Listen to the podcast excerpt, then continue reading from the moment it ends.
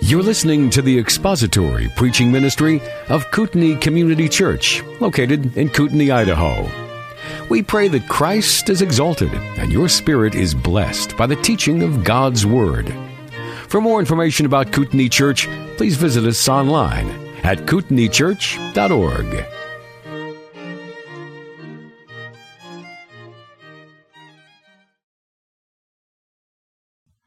So let's open in prayer.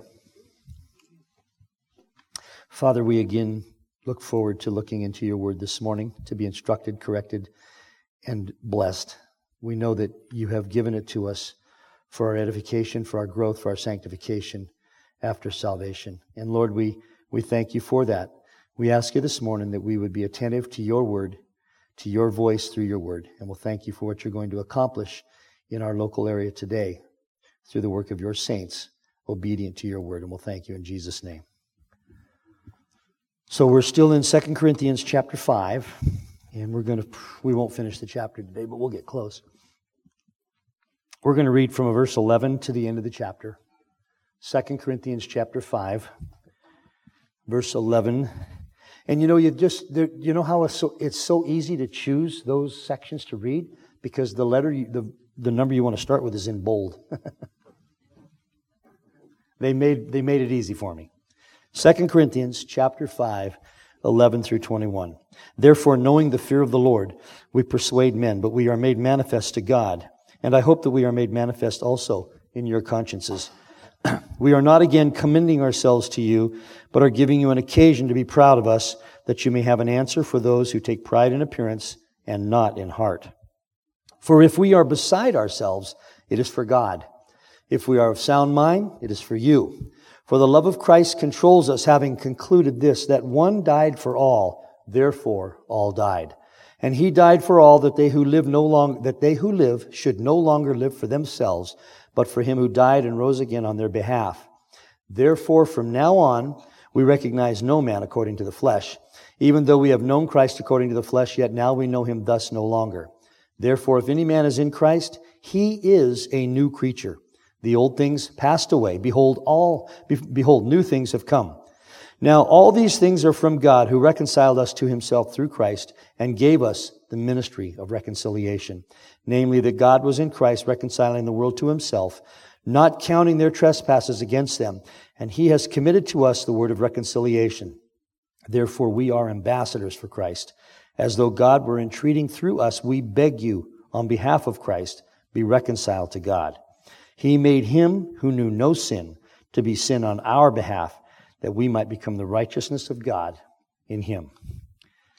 So when we were last together in uh, early October, what was it, the 20, well, late October, the 21st, we finished up with verse 15, chapter 5, verse 15, recognizing that Christ died for all the believers, and he died so that those believers could do whatever they wanted anytime they wanted, all day long, ignoring the scripture. That's what it seems like sometimes. But that is not what he died for. He died so that believers would no longer live for themselves, but they would live for him who died and rose again on their behalf. And we talked about what that entails. Um, Christ providing everything we needed to live godly in him, including his death, burial, and resurrection, and subsequent to that, prior to it, the Old Testament, subsequent to that, the New Testament, the Word of God, which is sufficient, which is all we need to live righteously in Christ Jesus. We don't need additions, we don't need subtractions. We need the Word of God, and we have it. So we're going to move through chapter 5 a little bit more now. I've, we're going to do some observations of um, an interesting set of things about salvation when we get through verse 17, which will probably take the rest of the, of the morning. And I would like to point out that all of this is online. It's a list. It's a marvelous list. And if you, if you want to have access to it, Josh puts it online every week. It's a little PowerPoint. If you don't have the ability to open PowerPoints, just e- email me and I will copy and paste the entire list to you. It's a marvelous list, and we'll get to it here in a bit. So, verse 16 He's, there's a therefore there, so he's, what we would look at is 15. And he, Christ, died for all, that they who live should no longer live for themselves, but for him who died and rose again on their behalf. Therefore, from now on, we recognize no man according to the flesh. Even though we have known Christ according to the flesh, yet now we know him thus no longer. We don't recognize him according to male or female.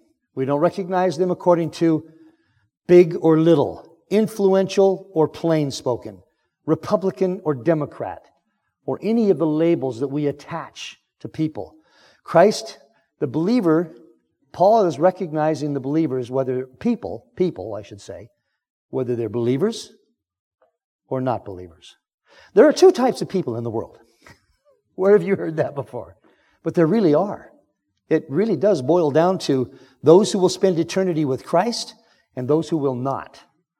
There are believers and there are unbelievers. And that is the distinction Paul is making. The love of Christ controlled Paul. In verse 14, he said, And Christ died for all who would trust him. Verse 15. Therefore, Paul makes note of the fact that he no longer, he no longer estimates people or values them based upon their ethnicity, their sex, their work, or any other superficial characteristic. Rather, he recognizes people as believers or unbelievers. Paul originally had made a human assessment of Christ, and he reckoned Christ to be a zealot, a wicked man who deserved death. He was an anti Old Testament purveyor of false information, false doctrine, is what Paul thought of him. That view had changed on the Damascus Road. And now he recognized Christ as God in the flesh, the Savior of all who trust him. Prior to his conversion, Paul, having assessed Christian, uh, Christians, the followers of Christ, based upon what he thought of Christ, and by the way, that's what people will do with you with me. They will assess what they think of Christ based on what they think of us. He had assessed people who followed Christ based on what he thought of Christ, which he thought was a zealot. He thought he was a zealot subject to death, uh, worthy of death. Therefore, in Acts chapter 6, tw- excuse me, 26, verses 9 through 11, he says this So then, Paul says, I thought to myself that I had to do many things hostile to the name of Jesus of Nazareth. He had to. I had to, he said. And this is just what I did in Jerusalem. Not only did I lock up many of the saints in prisons, having received authority from the chief priests, but also when they were being put to death, I cast my vote against them. And as I punished them often in all the synagogues, I tried to force them to blaspheme. That's what Paul did. And being furiously enraged at them, I kept pursuing them even to foreign cities. Interesting side note there are many who are atheistic, and this is how they react to Christianity.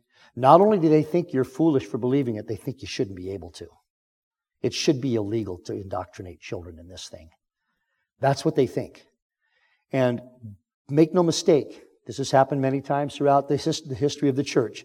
They would love, there are those who would love to take away your right to teach your children the things of the Lord because they think you're harming them when in fact the truths, the sublime truths that are part and parcel of the gospel of the Lord Jesus Christ are what have created the very freedoms that they operate in and in which they would like to take yours from you. What an irony. It's difficult sometimes to help them see that. Matter of fact, it's almost impossible unless Christ regenerates their mind. Once Paul trusted Christ, he no longer saw the Lord this way. And therefore, he no longer saw the Lord's followers as blasphemers and rebels worthy of death. If Jesus was God incarnate in a human body, then he was the Messiah, and he was worthy of complete devotion and service, and Christ's followers, in Paul's mind, were also worthy of devotion and service as well. And so that is what he did. Because he changed his mind about what he thought about Christian, he no longer recognized men according to the flesh it says in verse 16. Even though they knew Christ according to the flesh, now he says we know him no, thus no longer. We know him as who he is, as, as to what has been revealed in the scripture and as to what his life demonstrated, God in the flesh. And therefore, Paul treated Christ as God in the flesh, reacted and responded to him thus, and did, this, and did the same for believers. And so he committed his whole life to service to the church, whether it was spending time traveling and actually going to the churches, correcting false doctrine and ministering to people or writing to them. He spent his entire life, the rest of his entire life, serving the church of Christ. And that is what God is calling us to do, to serve one another. And we talked about that last time we were together. Any comments or questions about verse 16? Verse 17. Therefore, if anyone is in Christ, he is a new creature. Old things passed away. Behold, new things have come. Now, the word anyone here, re- re- referencing those who are in Christ, means anyone. Now, I'm sure we all know people who are Christians who we don't think the old things have passed away yet. I, I know many who, when I first became a Christian, they wondered, he still acts like an idiot, you know. it took a while, you know, it took a while for it to take, if you will, but the salvation is instantaneous. The changes that come to the believer's mind and heart and, and actions can take some time. But the scripture says he is a new creature. Make no mistake, the old is gone. Spiritually, he's a new creature. And we're going to talk about what that means. There are 33 things that one man has, has made a list of, and they're just remarkable. And I think it will, it will do us all well to just kind of go through them, but we're going to do that. So this is not a remaking. Christ has created a new creature, a new thing. Paul is saying that anyone who has trusted Christ has been created anew. This is not a remaking of a broken toy. This is a new creation fashioned at salvation. Yes, the flesh still hangs on, but, but the old spirit has passed away and the new, the new has come. Literally, the archaic is gone and the fresh is now here. And this is not milk that will sour. It's not pasteurized. That's evil stuff. But you are now not, you are on an upward path. Salvation is complete, but your sanctification is one, I, I think I remember reading a book, Three Steps Forward, Two Steps Back. That's probably a fairly good assessment of a believer's life. Three steps forward, two steps back. Three steps forward. Sometimes you're climbing steep, steep mountainous terrain, and sometimes you're going downhill. Sometimes it's level. But salvation has been performed at, at, at, at when you believe, and it's done. Let's see if I can. Passed away. To come, that is to, to go away, to go by. It is to pass out of sight, to render void. The old is rendered void. The new has come. The old is done away with. The new has replaced it. It's replaced. So false theology, bad ideas, hurts, and assorted bitterness are going away. The salvation is complete. But the change internally, the change in our minds, as it says in Romans chapter 12, that we're supposed to study the Word of God so that we renew our minds, putting away the old. These have been replaced with love, joy, peace, patience, kindness, goodness, and self-control. Now, of course, this doesn't happen overnight, instantaneously in the flesh, even though the new creation has come instantaneously at salvation. As believers develop proper theology, good ideas, forgiveness, and the other fruits that are mentioned, the good, that in the Greek is an ongoing happening, comes. It begins to happen and it comes. New desires, new concerns, new inclinations, and truths become the order of the day. Actually, I shouldn't say new truths. The truth becomes the order of the day. The old passes away.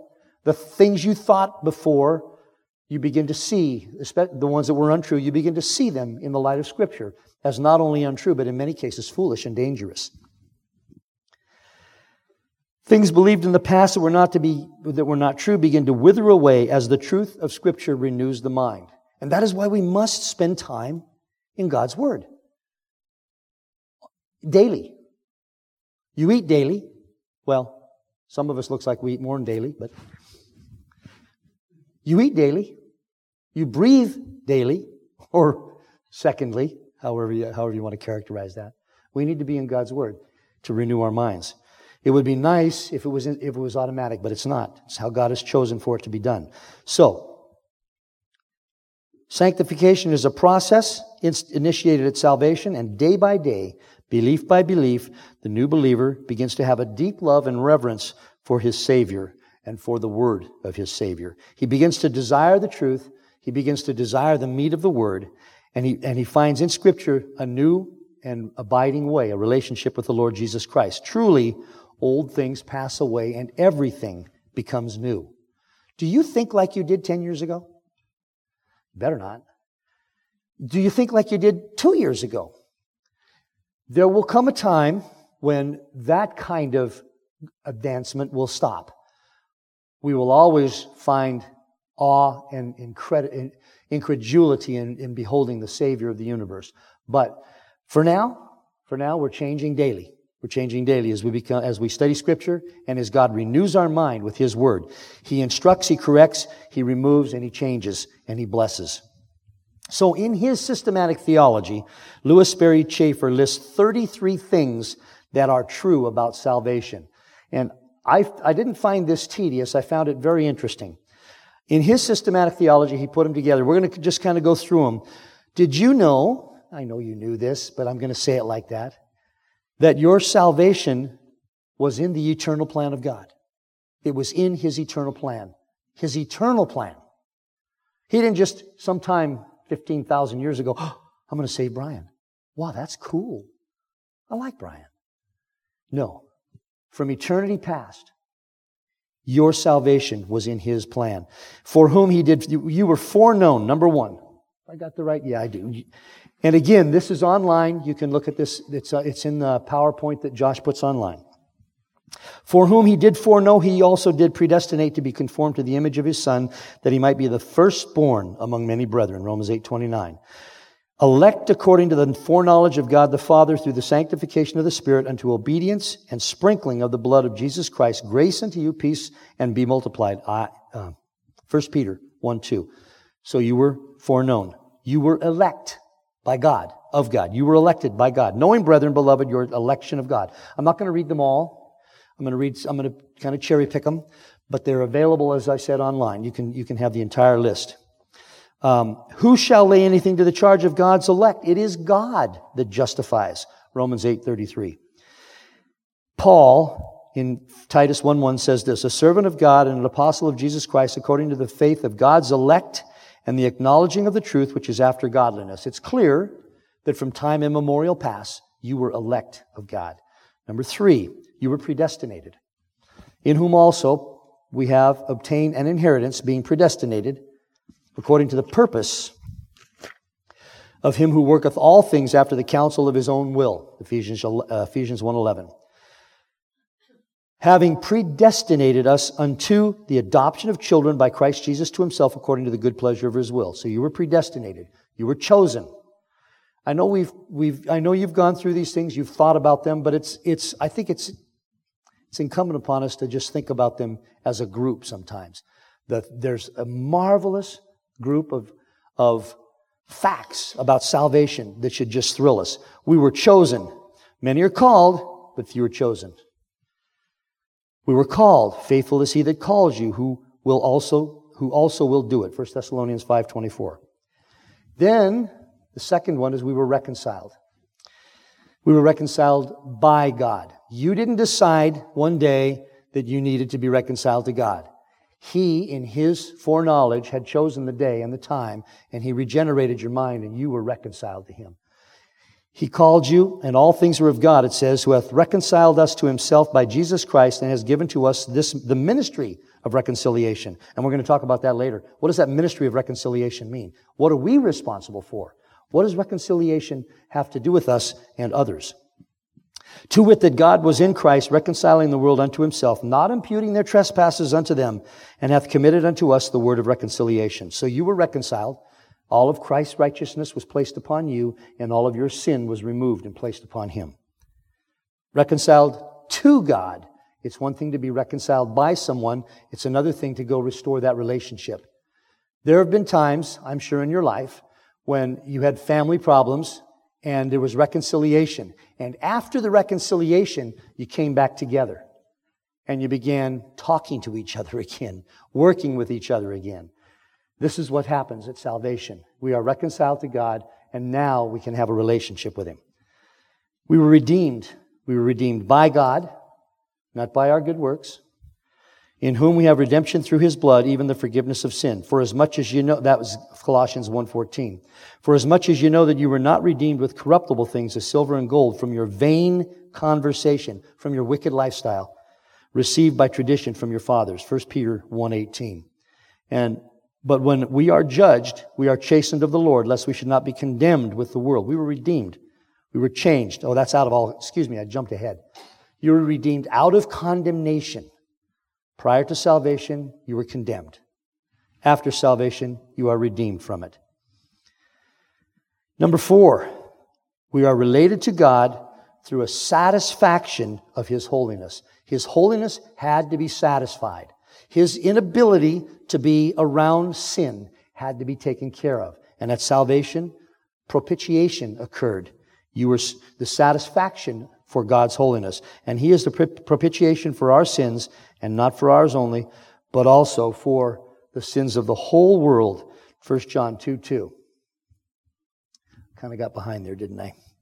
Number four, we're related to God. I already said that through propitiation. Being justified freely in Romans chapter 3, it says, by his grace through the redemption that is in Christ Jesus, whom God has set forth to be a propitiation through faith in his blood, to declare his righteousness for the remission of sins that are past through the forbearance of God, to declare, I say, at this time his righteousness, that he might be just and the justifier of him who believeth, which believeth in Jesus. Romans chapter 3.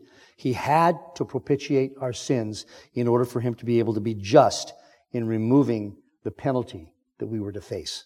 It's no longer our penalty. Christ covered it. Number five. All sins are covered by the atoning blood. Not some, not most, but in the life of the believer, all sins are covered by the atoning blood, who his own self bore our sins in his own body on the tree, that we, being dead to sins, should live unto righteousness, by whose stripes you were healed. 1 Peter 2.24. Number six. Sorry about the change in size of font, but that's just how it was. Some stuff fit easy on those pages, and some stuff didn't. Number six. We are vitally joined together with Christ for judgment of the old man unto a new walk. And you know that actually, there's a lot of scripture there, but for my money, if you will, Romans chapter 6 pretty well covers that. And I'm just going to jump there real quick. And we're going to read, I think, the first six verses of Romans chapter 6, which covers we're joined together with Christ for judgment of the old man unto a new walk. Not only do we become a new man, but we change the way we live. God changed the way we live. Romans 6. What shall we say then? Are we to continue in sin that grace might increase? May it never be. How shall we, who died to sin, still live in it? Or do you not know that all of us who have been baptized into Christ Jesus have been baptized into his death? Therefore, we have been buried with him through baptism into death, in order that as Christ was raised from the dead through the glory of the Father, so we too might walk in newness of life. For if we have become united with him in the likeness of his death, certainly we shall be also in the likeness of, our, of his resurrection. Knowing this, that our old man, our old self was crucified with him, that our body of sin might be done away with, that we should no longer be slaves to sin. We are joined together with Christ, exchanging the old man for a new walk. Number seven. We're free from the law. Dead to the law? We are dead to the law. Wherefore, my brethren, ye are also become dead to the law by the body of Christ, that you should be married to another, even him who is raised from the dead, that you should bring forth fruit unto God. Romans 7 4. We're delivered from the law. For sin, for sin shall not have dominion over you, for you are not under the law, but under grace. Romans 6 14. Then finally, this mis- misapplied title. The, apply, the title Children of God is reserved for the saints. It's reserved for believers. Not everybody is a child of God. Everybody, prior to salvation, is a child of wrath. Upon regeneration and, sac- and salvation, you become a child of God. Eternally blessed, eternally secure, eternally to spend time and, li- and eternity with Him. You're born again. Marvel not that I said unto you, he says to Nicodemus, that you must be born again. John 3 7. But as many as received him, to them he gave power to become the sons of God. To them he gave power to become the sons of God. Even to them that believe on his name. John 1 12. You're quickened or made alive. Prior to salvation, we were dead. After salvation, we're made alive. And you he has quickened who were dead in trespasses and sin. Now, you're sons of God. Again, repeating the first statement. You're sons of God. Beloved, now we are the sons of God. And it does not yet appear what we shall be, but we know that when he shall appear, we will be like him, for we will see him as he is. Number four, you're a new creature, what we talked about today. And we just read it. Verse 17. For in Christ Jesus, Galatians 6:15 says, neither circumcision avails anything nor uncircumcision, but a new creature. We're regenerated. Regeneration provides the walk through salvation, not by works of righteousness which we have done, but according to his mercy, he saved us by the washing of regeneration and the renewing of the Holy Ghost. Titus chapter 3 verse 5. Number 9. Actually, yeah, number 9. We are adopted, placed as adult sons or adult children. For you have not received the spirit of bondage again to fear, but you have received the spirit of adoption, whereby now you can cry, Abba, Father. Romans 8:15. I added a little bit there, whereby now we cry, Abba, Abba, Father. And not only they, but ourselves also, which have the first fruits of the Spirit, even we ourselves, groan within ourselves, waiting for the adoption to with the redemption of our body. Looking forward to that. But we are adopted into the, lo- into the life of Christ. And some of this seems like a repeat. Maybe it is. Or just a, um, a strengthening of what was said before. You're now made acceptable to God by Christ Jesus. Before salvation, you were not acceptable. You were use, we were useless. I was useless. Now, you're acceptable. Acceptable seems like such a low level word, but it's really not. It's really not. Once you are made acceptable for something, you can get in. If you are, if you've passed the driver's test, you, you don't get to be a, well, you can, you can be a driver by not passing it. This is probably not a great comparison, but once you pass the driver's test, now you're acceptable as a driver. Theoretically, you've got all the skills you need to be a good driver.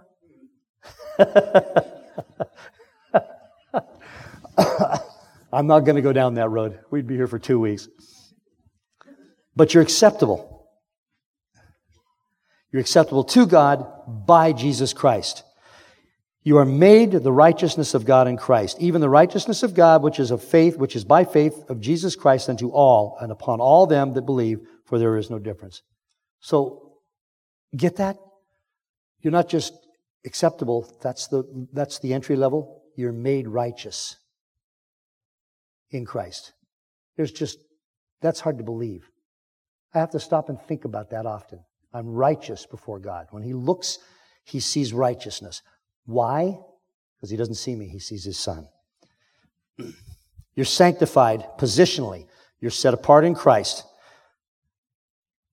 But of him you are in Christ Jesus, who of God has made unto us wisdom and righteousness and sanctification and redemption. 1 Corinthians 1.30. Um, you're perfected forever. The perfection that occurred at salvation will continue forever. Now, one of the nice things about that is that at entry into heaven, we'll actually start being perfect.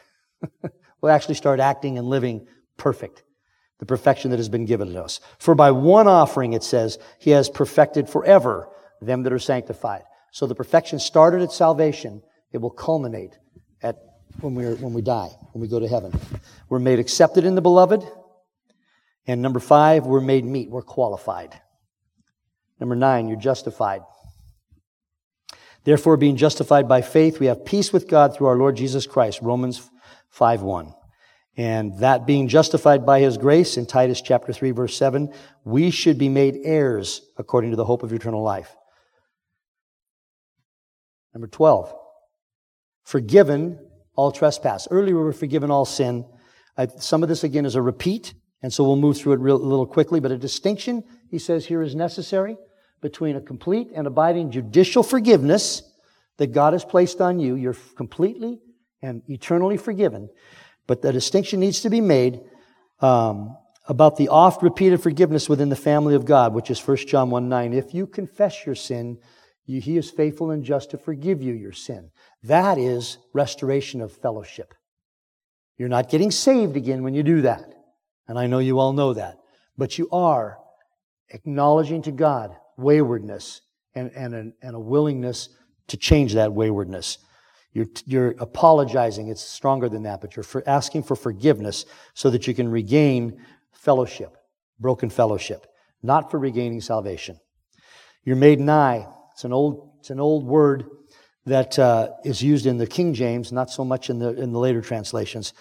But uh, the idea is you brought close. You're brought close. It's one thing, when my wife was in Ireland, I had lots of pictures of her on my, my computer screen. Wasn't the same thing.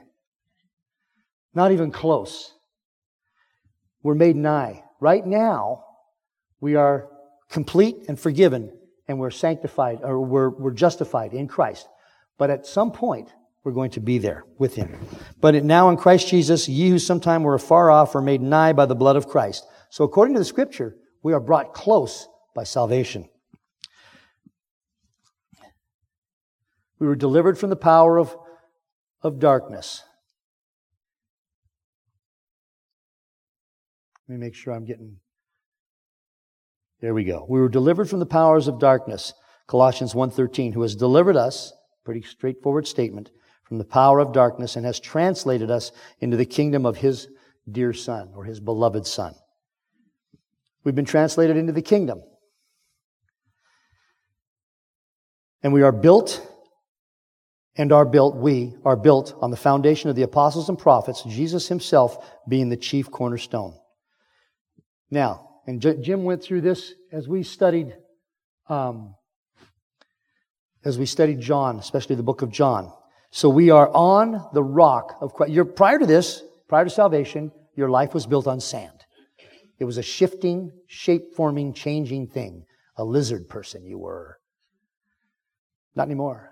Now you're built on the rock of Christ. And you're built upon the foundation of Christ. Number, number 17, you're a gift. Get this. And Jim talked about this often when we were going through, especially the early chapters of John. You're a gift from God the Father to Christ.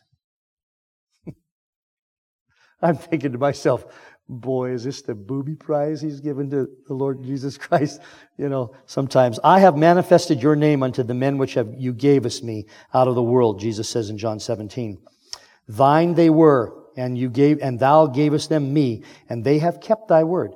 And now I am no more in the world, but these are in the world, and I come to thee, Holy Father. Keep through thine own name those whom you have given me, that they may be one as we are. While I was with them in the world, I kept them in thy name. Those that thou gavest me I have kept, and none of them is lost, but the son of perdition, that the scripture might be fulfilled.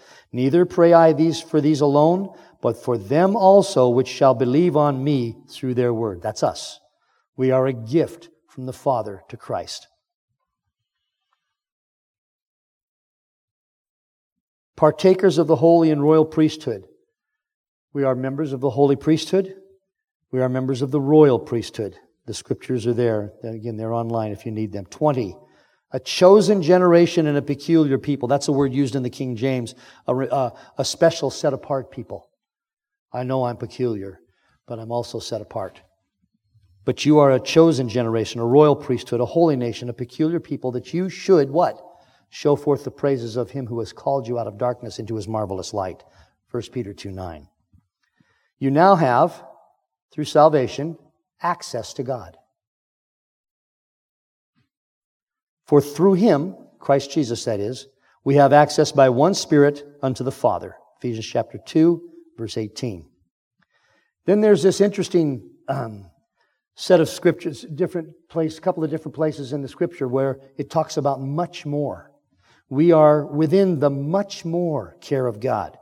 In Romans 5, 9, and 10, he says this, much more then, being now justified by his blood, we shall be saved from wrath through him. For if when we were enemies, we were reconciled to God by the death of his son, much more being reconciled, we shall be saved by his life.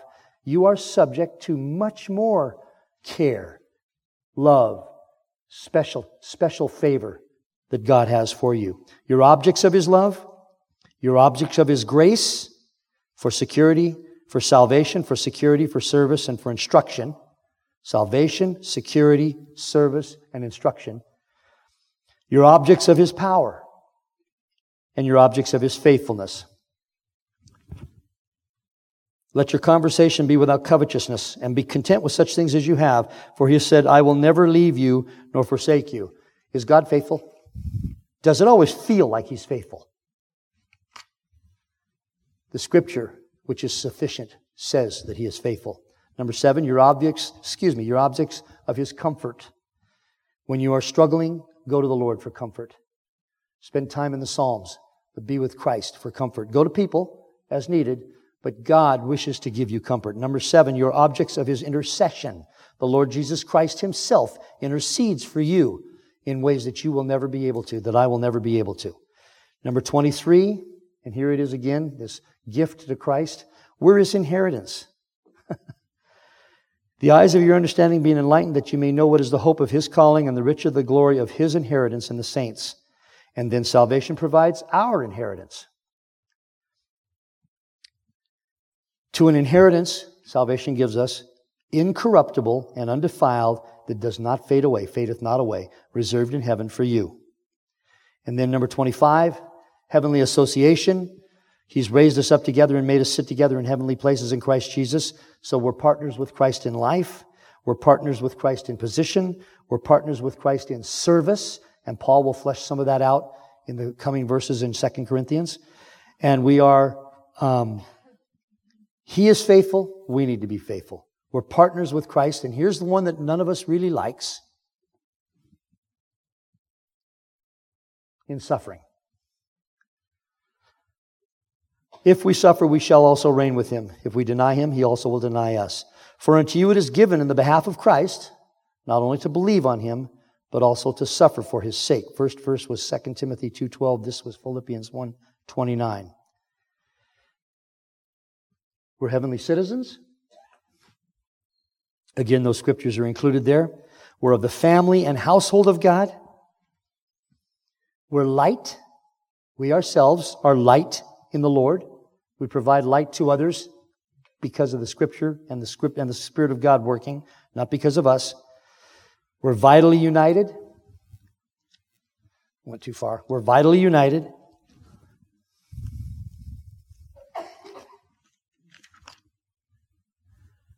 And there are quite a few parts of that.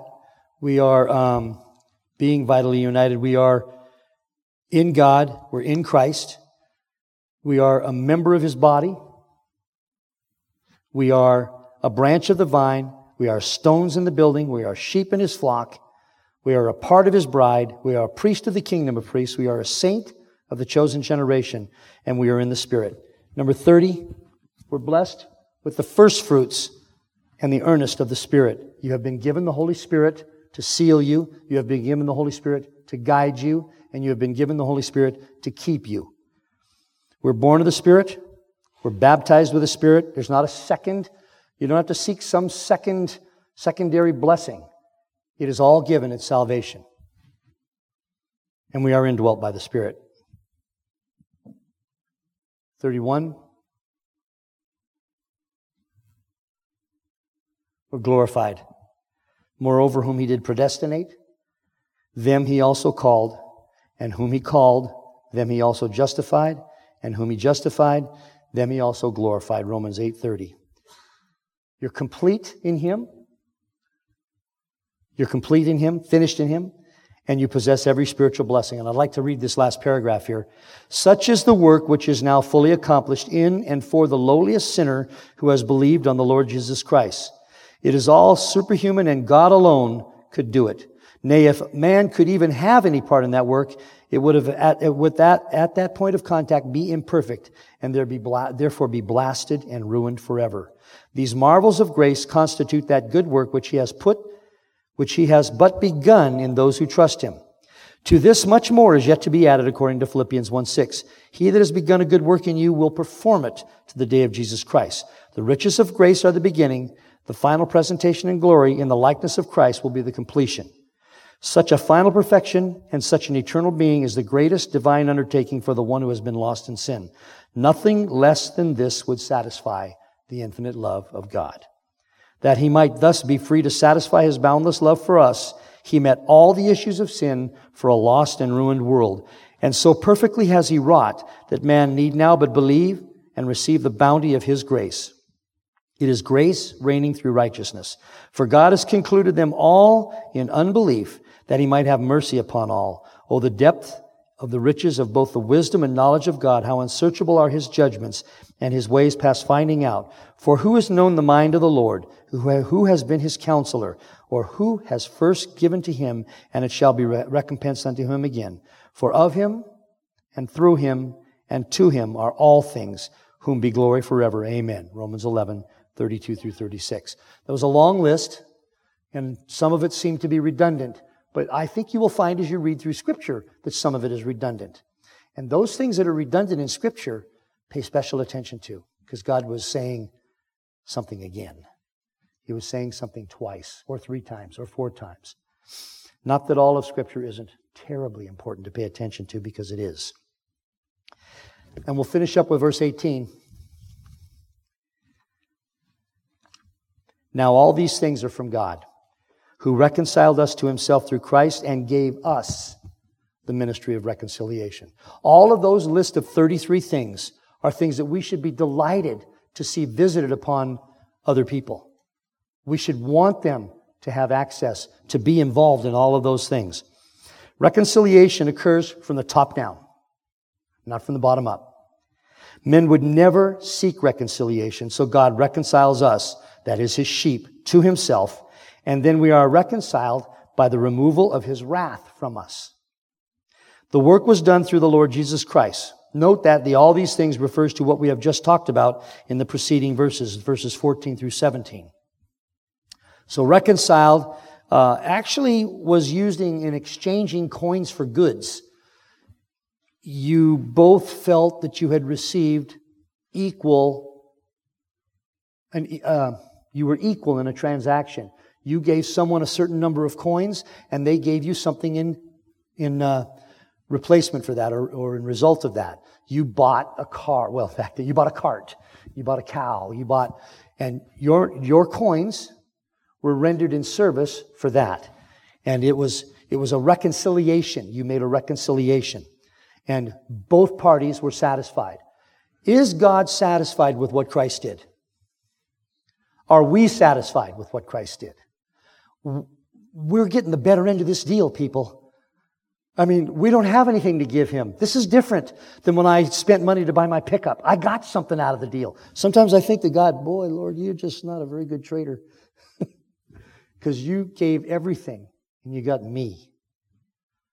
But that's what he wanted. That's what he chose from time, eternity past. The idea of reconciliation is that the two parties come to agreement, acknowledging the same point as true. In the case of believers, it is going from believing one thing to believing the right things. Following this reconciliation, every believer is given the, the, the, the responsibility to be a minister of reconciliation to others. It is our responsibility now as God empowers us. You don't leave it to some clergy. There isn't some clergy. There's us. There's we. We are the ministers of reconciliation. The concept of reconciliation occurs five times in verses 18 through 20. We'll see it as we study further.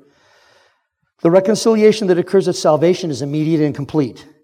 The sinner is justified perfectly and receives the righteousness of Christ to cover every sin he or she ever has or ever will commit. The flesh continues on, of course, and final restoration will happen at death, but the effectiveness of the restoration spiritually is perfect, is complete. This reconciliation, by the way, was done at Christ's expense. And that's what it says here. All of these things are from God who reconciled to himself, us to himself through Christ. It was through Christ that the reconciliation was complete. He had, that is, he had to pay the final penalty for all the sins of those whom God had chose to reconcile to himself. Upon reconciliation to God, the believer is given the ministry of reconciliation to others. And the word ministry comes from the word where we get deacon.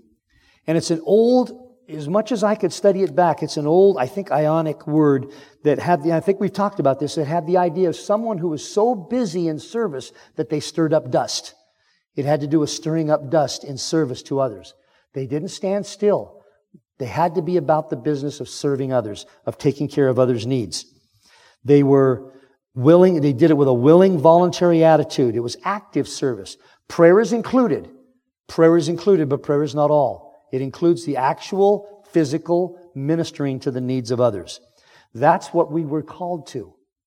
We are the ministers of reconciliation. And the companion section, we'll finish up with this. The companion section in Romans 5 fleshes this out even more. Romans 5, 8 through 11, it says, But God demonstrates his own love toward us in that while we were yet sinners, Christ died for us. Much more then, having now been justified by his blood, we shall be saved from the wrath of God through him.